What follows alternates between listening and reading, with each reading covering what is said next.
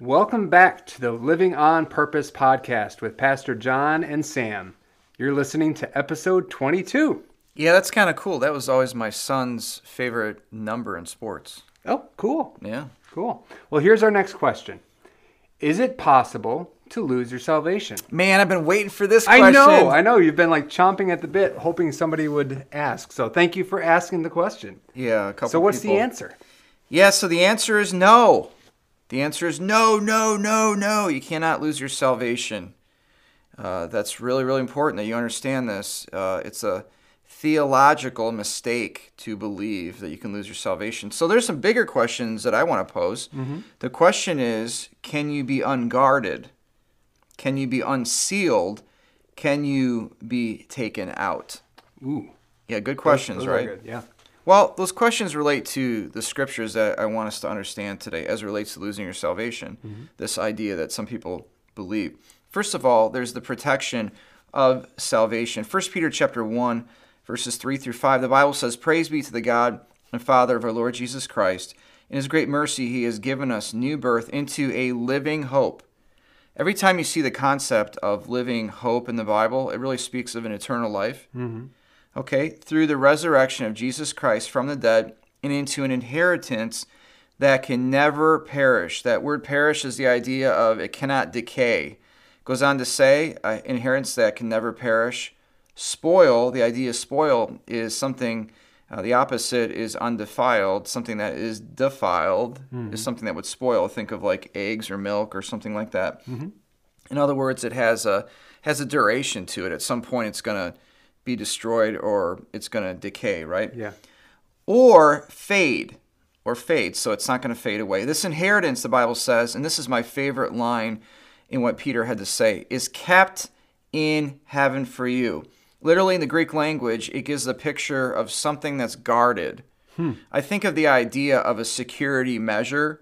You know, you have a security system on your house. I believe in the context of this, it really had to do with an idea of a guard standing at a cell, watching the cell, keeping watch over the cell. That's really the idea. Okay, so it's kept in heaven for you, who through faith are shielded by God's power unto the coming of the salvation that is ready to be revealed in the last time. So there's the culmination of our salvation. We are saved, justified in a moment, right? Declared righteous.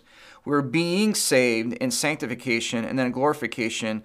That's the culmination of our salvation. So that's what it's speaking of here, the coming of the salvation. So what's it saying? It's saying that God protects what he gives to us. I think that's really, really important for us to understand this. It's kept in heaven for you. And so, what you've received from Jesus Christ, when you called upon Jesus to save you, believing in faith, trusting what he did, his finished work on the cross, when you repented of your sin, you turned from that and you turned to Christ, you are given salvation. You are declared righteous. You are justified before the Lord. It's a forensic term. It gives the idea of, um, really, in the context of, we would think, it gives the idea of the judge throwing the gavel down and declaring you as if you've never sinned. Hmm. It's powerful, isn't it? That's awesome. Like, that's exciting. It's exciting, Yeah. right? It's such a blessing.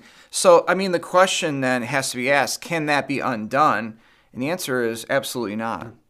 So, the protection of salvation. Hmm. Here's another example the seal of salvation. 2 Corinthians 1, verses 21 and 22, and then Ephesians 1, verses 13 and 14. There's other passages as well, but these two in particular talk about it. First of all, 2 Corinthians 1. Now it is God who makes both us and you stand firm in Christ. He anointed us, set his, are you ready for this? Seal of ownership on us, hmm. and put his spirit, the Holy Spirit, in our hearts as a deposit, guaranteeing what is to come. It's powerful. Okay? Now listen to this Ephesians 1 13 and 14. And you also were included in Christ when you heard the message of truth, the gospel of your salvation. When you believed, here it is, you were marked in Jesus with a seal, the promised Holy Spirit. If we look up John chapter 14 through 16, Jesus, remember, he tells the disciples, Don't let your hearts be troubled. You believe in God, believe also in me. In my Father's house are many rooms, many mansions. I go to prepare a place for you. Remember, the disciples, they were worried, they were concerned, they were fretting over their future. And Jesus said, You have nothing to worry about. And Jesus said, Listen, I'm even going to leave you. And they're like, What? Hmm. And he's like, But understand, I'm not really leaving you because I'm sending the Comforter, the Paraclete, the Holy Spirit to dwell within you. And so it's just an incredible picture of what God has done for us. It's the deposit, right? You know, when you when you put a deposit down on something, there's um, the future culmination of that experience, right? And what you're putting money down. You're saving that for the future. Yeah, exactly. It's guaranteed, though, right? Yeah. Uh, I almost put a deposit down on a car today for my daughter. I chose not to do that because the car is in bad shape, actually. But the deposit would have guaranteed that I'm receiving that car. Mm-hmm. And so the Holy Spirit is the guarantee of salvation, future salvation in Christ and with Him in heaven. So here's some interesting thoughts about the grammatical context of this. It refers to the ancient practice, and when I when I say that, I'm talking about the seal. It talks about the ancient practice of placing soft wax on a document and imprinting the wax with a stamp that indicated authorship or ownership, authenticity, and protection. So the Holy Spirit attaches all these meanings to his act of spiritually sealing believers. He is the down payment on the believer's inheritance, bringing assurance, conviction, understanding, and comfort. Man, I I, I want to sing "Blessed Assurance" right now. it's like, incredible, isn't it? That's it's so mind-boggling. It is mind-boggling. And so I, I, would say to someone who believes you can lose your salvation, I would say, well, how can you be unsealed? Hmm. You've been sealed. That's a permanent sealing. How can you be unsealed? And the answer is you cannot be unsealed. This is something that God does within us in it um, for us, and it cannot change. And so then there's also what I like to call, and this is probably two of the more popular verses in dealing with this topic, but the grasp of salvation. John chapter 10, verses 28 29, the Bible says, I give them eternal life, and they shall never perish. No one will snatch them out of my hand. No one will seize them away from me, is what he's saying. My Father who has given them to me is greater than all. No one can snatch them out of my Father's hand. So this is the security of the sheep in the hands of the shepherd. It's so powerful. Mm. And so, literally, the security of Jesus' sheep rests with him, again, as the good shepherd, who has the power to keep them safe. Neither robbers or thieves, verses 1 and 8, nor the wolf in verse 12 can harm the sheep when he is in the hands of the good shepherd. Verse 29 makes clear that the Father ultimately stands behind the sheep's security. So no one is able to steal from God who is sovereign and in control of all things. This person is safely in the Father's hands. Isn't that comforting? It is. It is. It really is comforting, isn't it? So, the reality is is uh, that you cannot lose your salvation. Once you're saved, you're always saved. We call that the perseverance of the saints, but we don't persevere because of our own power, our own might, our own strength. It's in Jesus Christ, in His power alone, that helps us to persevere, and we cannot lose our salvation. So, there's a few biblical answers to eternal security questions that I just want to share with you. So, a lot of people will ask the question well, how can a person truly be saved if he walks away from the faith? That's probably the most common question. Well, this hmm. person at one time they went to church, uh, they served in the church, they came to Sunday school or a growth community, they are involved in all these different things, and they walk away, and now they're supposedly atheists or they want nothing to do with God. How can that person do that? Surely that person has lost their salvation. But I would say what 1 John chapter 2 and verse 19 has to say, and I think this is foundational for us understanding how we would handle such a situation. He warns actually in verse 18 Dear children, this is the last hour, and as you have heard that the Antichrist is coming, even now many Antichrists have come. This is how we know it is the last hour. Then he goes on to say in verse 19 they went out from us, but they did not really belong to us. Hmm. For if they had belonged to us, they would have remained with us. But their going out showed that none of them truly belonged to us. None of them belong to us, is what it says. Hmm. And so I think sometimes we see people and we think, man, they really love Jesus. But do you think some people sometimes are just a part of the church because maybe it's a, a YMCA for them. A social club or yeah, yeah, a social club or something that they can just really get something out of. And they like to hang out with their friends and be a part of you know, these kinds of things. But in reality, they're not really all that serious about God. I mean, they're not really being changed by the Holy Spirit. They're not really serving for uh, God's glory. Maybe they're serving for their own glory, or maybe they're just serving because it's the thing to do, right? Mm-hmm. And so I think that's how I would answer that. So people will say to me, well, what about this person and this person and this person? And look at what they've done and look at what they used to do. And my answer is always, well, you know what? I don't think they were really saved. Because if you're truly born again, this is not a phase that you go through. It's not just something that you experience. It becomes a way of life. And I've told the story before, and I've, I've shared it often about I had a couple guys one time in my office and I'm sitting there with them, and I asked them, I said, Hey, guys, are you saved? Do you know Jesus as your Savior? And they got the weirdest look on their face. and the reason why they got the weirdest look on their face is because a few months before that, I had led them to Christ as yeah. far as praying out to Jesus, right?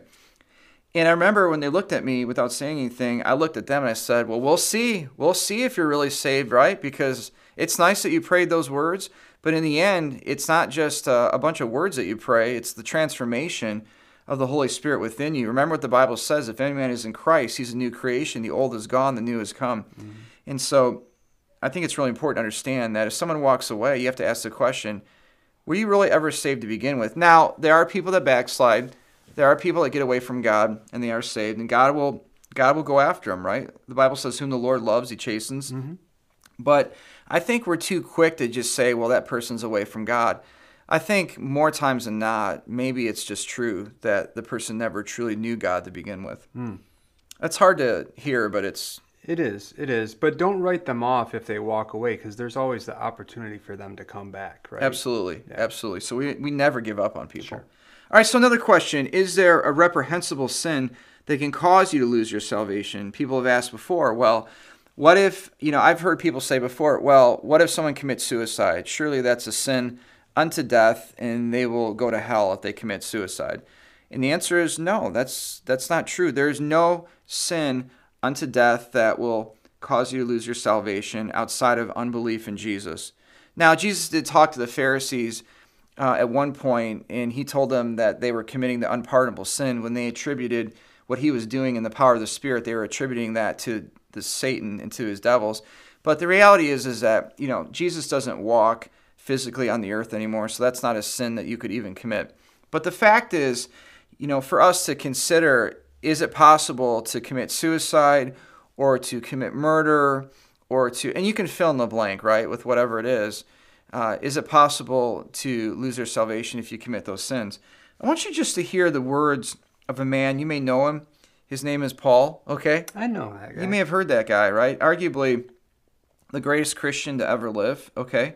But also, at one point, he was Saul, uh, just the scum of the earth when it comes to Christianity, as he was persecuting Christians, murdering Christians, in just a thorn in the side of the gospel. And so, in 1 Timothy 1 and verse 15, it says this Paul is speaking, he says, Here is a trustworthy saying that deserves full acceptance Jesus Christ came into the world to save sinners, of whom I am the greatest. I am the greatest, or I am. He says it. I am the worst, but or right. That, I'm the greatest sinner. Yeah, almost. exactly. Yeah, exactly. But he says this in verse 16. But for that very reason, I was shown mercy, so that in me, the worst of sinners, or the greatest of sinners, mm-hmm. Christ Jesus may display His unlimited patience mm. as an example for those who would believe on Him and receive eternal life. And then he goes on to say in worship, now to the King, eternal, immortal, invisible, the only God, be honor and glory forever and ever. Amen. That was Paul crying out in worship, mm. considering the fact that he was the quote unquote the worst of sinners, but even he could be saved. Yeah. And so I think it's really, really important that we understand that no matter what you go through, no matter what you've done in your life, there's nothing that can separate you from the love of God, which leads me, ironically, into the last question. What if I feel as if I'm not saved? What if I feel mm. based on my decisions? What if I feel based on just, you know, my circumstances in life that I'm not saved? Let me remind you what Paul said in Romans 8. We said, What then shall we say in response to this? If God is for us, who can be against us? And he goes on to say, He who did not spare his own son, but gave him up for us, how will he not also, along with him, graciously give us all things? And I love what it says because he talks about the reality of Christ loving us no matter what we go through. He says in verse 35 Who shall separate us from the love of Christ? Shall trouble or hardship or persecution or famine or nakedness or danger or sword? As it is written, For your sakes we face death all day long. We are considered as sheep to be slaughtered. Paul was going through so much, right? But he said, No, in all these things we are more than conquerors through him who loved us. And I love verse 38. He said, For I am convinced that neither death nor life, nor angels, nor demons, neither the present nor the future, nor any other power, neither height nor depth, nor anything else in all creation will be able to separate us from the love of God that is in Christ Jesus our Lord. So sometimes you're going to feel a certain way, but just know this God is greater than your feelings. And so I want to be very emphatic in telling you who are listening to this right now if you've called upon Jesus Christ to save you, you trust in Him alone to save you, you turn from your sin, you cannot lose your salvation. Amen. The Word of God is so powerful. If we only kept it and read it and applied we, it, we'd be satisfied. Amen. Right? Oh, I love that. I'm so fired up after that question and that answer. Thank you, John. Thank you for listening to today's episode. If you have a question you'd like to ask, you can email John at weareemmanuel.life and we'll answer your question on a future episode. Thanks for listening.